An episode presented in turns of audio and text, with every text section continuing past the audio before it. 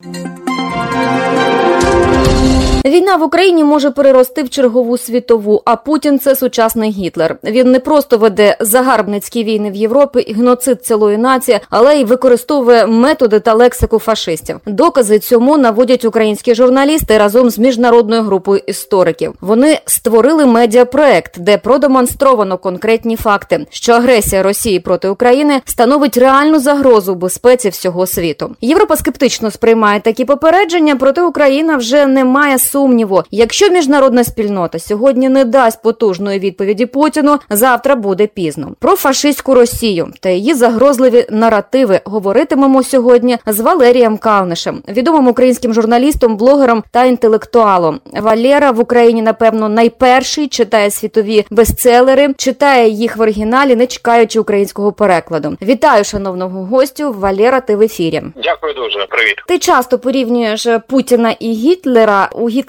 було єврейське питання, у Путіна українське. Ти навіть е, навів 10 принципів, які це підтверджують. Що це за принципи і що за меседжі цих двох фюрерів? По перше, це все ж таки принципи не мої. Їх виклала в своїй праці загальні принципи військової пропаганди історикиня Анна Морелі. Вона італійка, але працює в Бельгії. Ця книжка вийшла в 2001 році. Там вона дійсно виклала 10 принципів, і якщо їх взяти і перекласти на українську реальність, то ми отримаємо безпосередньо не тільки порівняння Путіна з Гітлером, але з будь-яким диктатором. Зокрема, перший принцип це як е, країна-агресор пояснює свої дії. Він е, звучить ну буквально так: ми не хочемо війни, ми тільки захищаємось. Це ровно те, про що казав Гітлер свого часу, пояснюючи е, напад на Польщу, і це ровно те, про що говорить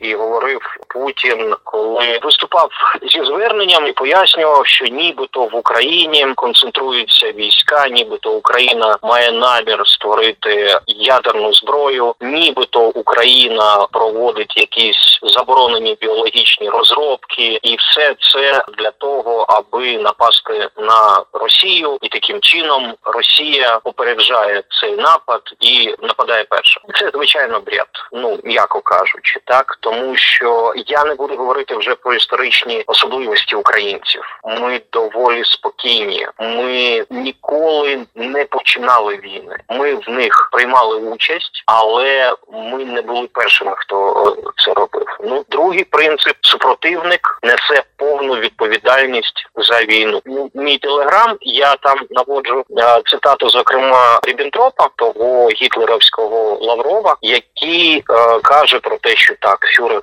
не хоче війни, фюрер приймає рішення з тяжким серцем. Те саме казав і той самий Лавров, коли заявляв, що вони не хочуть нападати на інші держави, що вони і на Україну нападали, що вони тільки захищають свої інтереси. Ну зокрема, там є ще декілька принципів. Один з найпоширеніших, як мені здається, і таких яскравих це те, що ми захищаємо благородну справу, а не свої інтереси. Це те саме. Росія говорить, що вона захищає слав'янську націю, що вони захищають слав'янський світ, і все це боротьба з західним світом, який намагається нав'язати свою уяву про демократію, свою уяву про те, як має існувати світ. Ці паралелі вони відбуваються кожен день, і мені здається, що порівняння Гітлера і Путіна в даному випадку воно більш ніж виправдано. Це не тільки емоція. Ми не тільки бачимо загарбницькі наміри Путіна. Ми бачимо, що ну він просто хоче нас вбити. І коли ти читаєш новини не, не тільки про як знищують міста українські, не тільки про те, що вбиваються люди. До речі, це теж один з таких принципів, так що нібито армія російська бореться тільки з українськими військовими. Це ровно навпаки, тому що страждають люди в Маріуполі, вбивають мирних людей, тому що в Чернігові вбивають мирних людей. А тому вся ця брехня, яку розповсюджує Росія, вона один в один це гітлерівська пропаганда. І я впевнений, що ті самі росіяни не зараз, а раніше це вже відбувалося відбувається більше ніж 10 років. Вони користувались порадами і Ріббентропа, і Геббельса, і в такому випадку вибудували всю свою пропагандистську машину проти України. Ну і загалом проти всього західного світу. А як вважаєш, чи буде війна Путіна розвиватись за сценарієм Гітлера? І яким може бути цей сценарій? Яка кінцева мета Росії? Десь здається за два тижні до війни я записував відеоблог для свого каналу Чорна лампа, і я сказав, це не те, що я якийсь там пророк, боронь Боже, але я сказав: якщо ви хочете уявити собі подальші дії Путіна, уявіть саме найгірше. Саме найгірше сталося для України. Поки що найгіршого не сталося для західного світу. Якщо проводити аналогії з Гітлером, він отримав такий поштовх для подальших загарбницьких дій після Польщі. Ми не стали Польщею для расистів. Ми не підкорилися. Ми стали заслоном, і Україна стримала Путіна. Але продовжуючи тезу про найгірше, мене трохи лякає і бентежить та інформація, яка зараз надходить е, від західних розвідок, які, по перше, говорять про можливість застосування біологічної або хімічної зброї по відношенню до України. А по-друге, не виключають е, ядерної загрози. Ядерна загроза, ядерний удар може бути, як ми розуміємо, різний. Це може бути або тактична зброя, тобто тачкова, один постріл може вбити десь 5, 7, 10 тисяч людей. А може бути стратегічний а, удар. Стратегічний це вже коли так, наприклад, візьмемо таке килимове бомбардування, і ось це зовсім зовсім найгірше. Тому, по перше, мені здається, сценаріїв може бути декілька, і вони всі залежать не тільки від інформації, яку ми отримуємо, тому що давайте відверто скажемо, ми головне не знаємо, що відбувається в Кремлі. Ми не знаємо наскільки там внутрішня ситуація, як там сприймається сприймається війна, тому що вірити на їх офіційні медіа ну це себе не поважати. По-друге, та інформація, яка надходить від розвиток, вона все ж таки має обмежений характер, і вони говорять рівно стільки, скільки вважають за потрібне. Але виходячи з цих міркувань, сценарій перший Росія зараз переходить в стадію затяжної війни. Вона зрозуміла, що Бліцкріг не відбувся, що захопити міста не вдалося. Тож вони можуть прийняти такі сценарії, як брати їх в облогу, мародерити, що вони зараз і роблять, триматись до останнього в тому е, сенсі, щоб налагодити якісь логістичні цепочки для того, аби підсилити самі себе. А після цього можливо буде знову вони підуть в контрнаступ. Паралельно з цим будуть відбуватись якісь перемовини. Про перемовини це окрема історія, тому що нібито виглядає так, що російська влада просто то знаходить собі якийсь час для того, аби переналаштувати саму себе. Другий сценарій він полягає в тому, що в якийсь момент Україна перейде в наступ, і мене цей сценарій тішить дуже. Я не виключаю цього, і я навіть на це сподіваюсь. Е, чому судячи з зведень генерального штабу, які ось надійшли сьогодні, ми бачимо, як працює західна е, військова підтримка. Тільки зайшов перший груз від сполучених штатів. Одразу ми отримали плюс 11 збитих літаків рашистів. Ми збили сьогоднішня ситуація в Бердянську, коли були підірвані склади з паливом, коли почалась детонація снарядів, коли був потоплений десантний корабель Орск, показує, якщо у нас є зброя, ми вміємо і ми її використовуємо. Тому другий сценарій це контрнаступ. Третій сценарій на нього я взагалі не сподіваюся. Це пряма участь е, заходу. Маю на увазі безпосередньо е, своїми військами. Цей сценарій можливий у разі застосування забороненої зброї з е, боку Російської Федерації. Мені здається, що не дай Боже, якщо тут відбудеться якийсь тактичний ядерний вибух або хімічна зброя, навіть у західних країн спрацює такий рефлекс самозбереження, і вони зрозуміють, що Путін тут вже готовий е, іти до кінця. Валера зараз всі кажуть про Польщу. Чи може бути цей наступ на Польщу? Європа сконцентрується на вирішенні своїх проблем і тоді не допомагатиме Україні ні зброєю, ні грошима. Але припустимо, але припустимо, що удар буде по Польщі. А тоді це тільки наблизить кінець рашистів. Поки що ми вбиваємо їх самі західною зброєю, але самі. Якщо відбудеться напад на країну НАТО, п'ята стаття, це вже е, було сказано, пересказано дуже багато разів, зокрема і Столтенбергом, зокрема і очільниками е, країн НАТО, що вони не будуть заходити в Україну, але вони, і це майже пряма цитата Байдена. Вони не віддадуть жодного сантиметра країн, які входять до НАТО. Тож, якщо Путін наважиться іти війною або якимись ракетними обстрілами по країнам НАТО, йому капець, тому що тоді стануть вже всі. Так, ми не є країною НАТО, і тому е, НАТО не виступає зараз на нашому боці фізичними своїми потужностями. Я маю на увазі війська, але мені здається, я в цьому навіть впевнений, е, що вони не будуть гратись в дипломатію, якщо е, відбудеться прямий наступ і пряма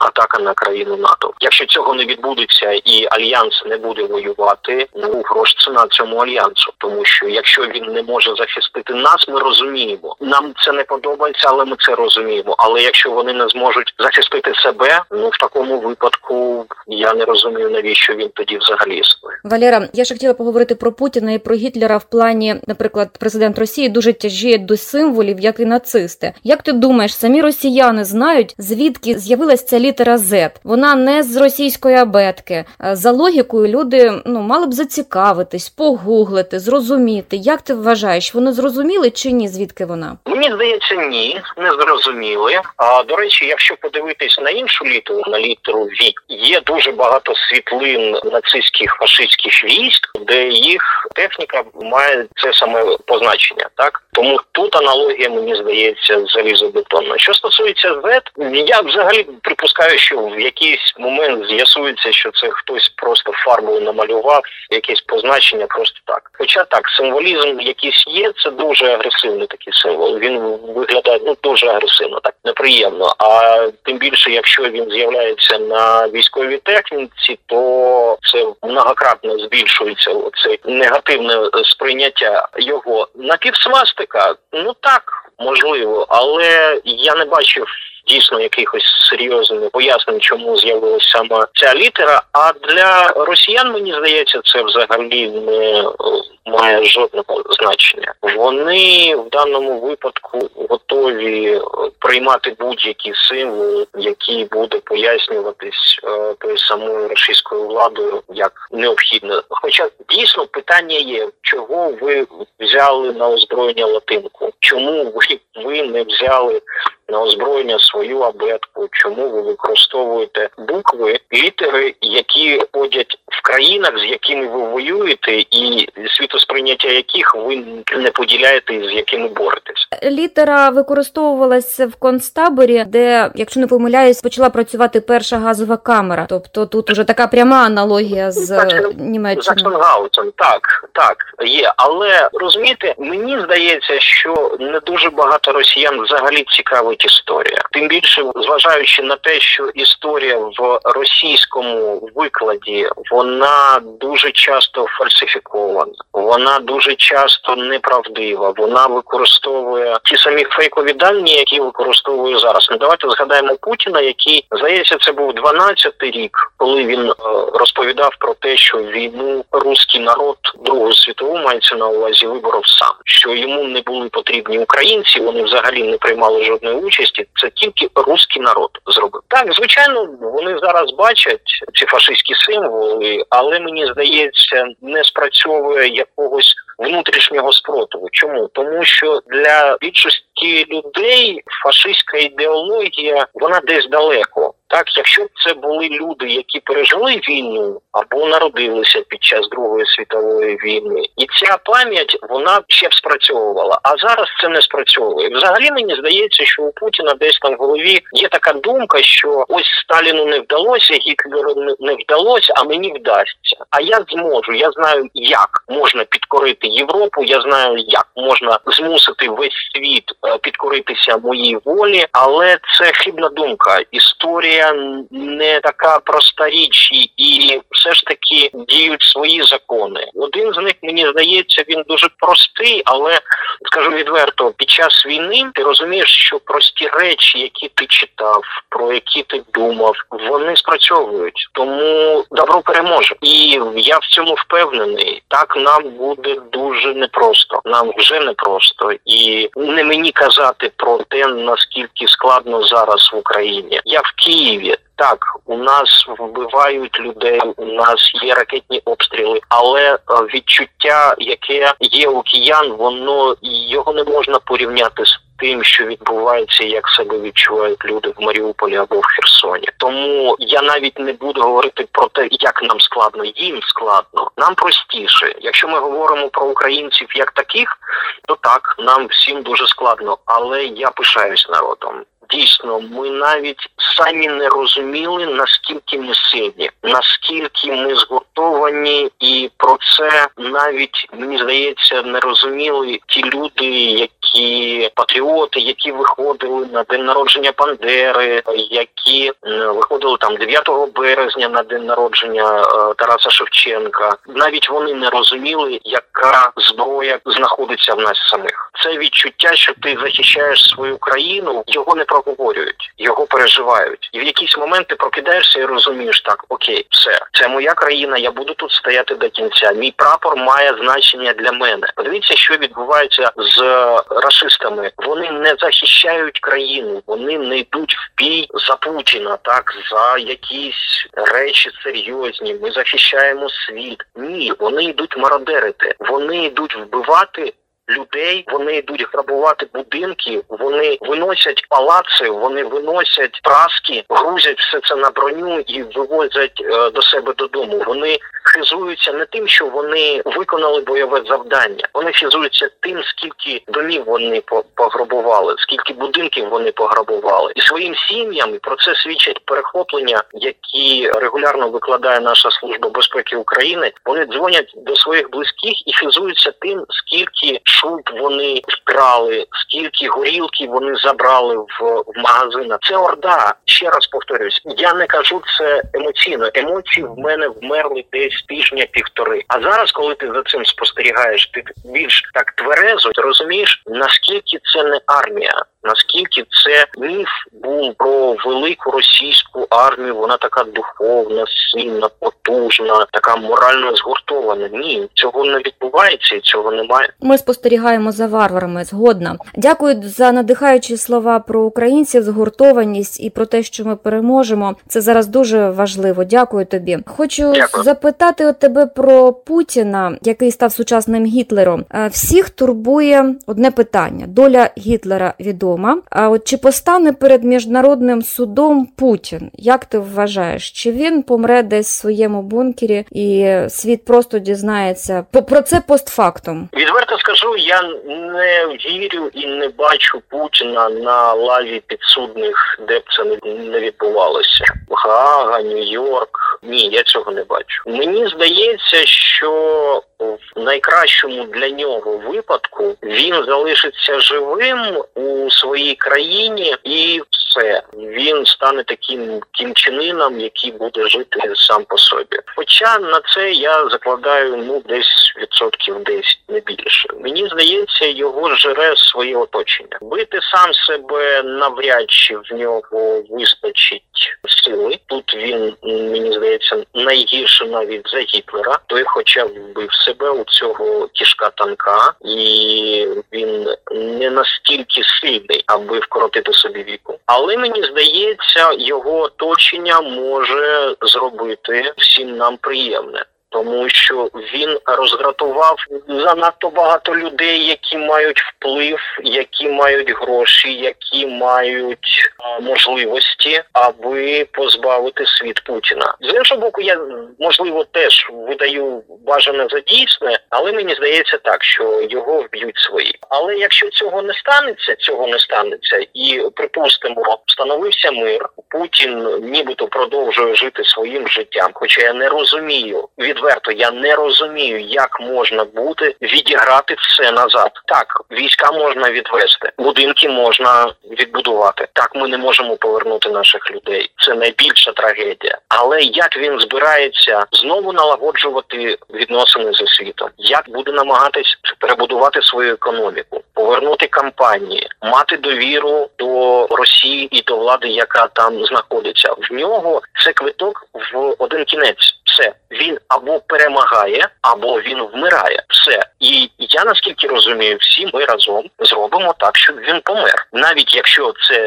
відбудеться після війни, ми пам'ятаємо Мюнхенську олімпіаду, і ми пам'ятаємо, що відбувалось е, оця історія, коли терористи, які захопили і вбивали ізраїльських спортсменів, що потім відбувалося з ними, як помстився Ізраїль а, за вбивство своїх людей. Тож мені здається, все в нього буде тільки смерть а, попереду. Іншого не дано на покарання. Ми всі сподіваємось. Наостанок хотіла тебе запитати про російську пропаганду. От чи може з'явитись вікно правди в Росії? Зараз кількість тих, хто підтримує війну Росії проти України, тільки зростає, і переважна більшість росіян перебувають у такій інформаційній бульбашці, не готові повірити родичам, які живуть в Україні, і розповідають про ці ракетні удари, про смерть дітей, про розчавлення людей живих в автомобілях російськими танками. Росіяни вірять виключно своєму телевізору. Люди зі здоровим глуздом, ну ну це важко осягнути. То як ти вважаєш, чи може з'явитися таке вікно правди? Не зараз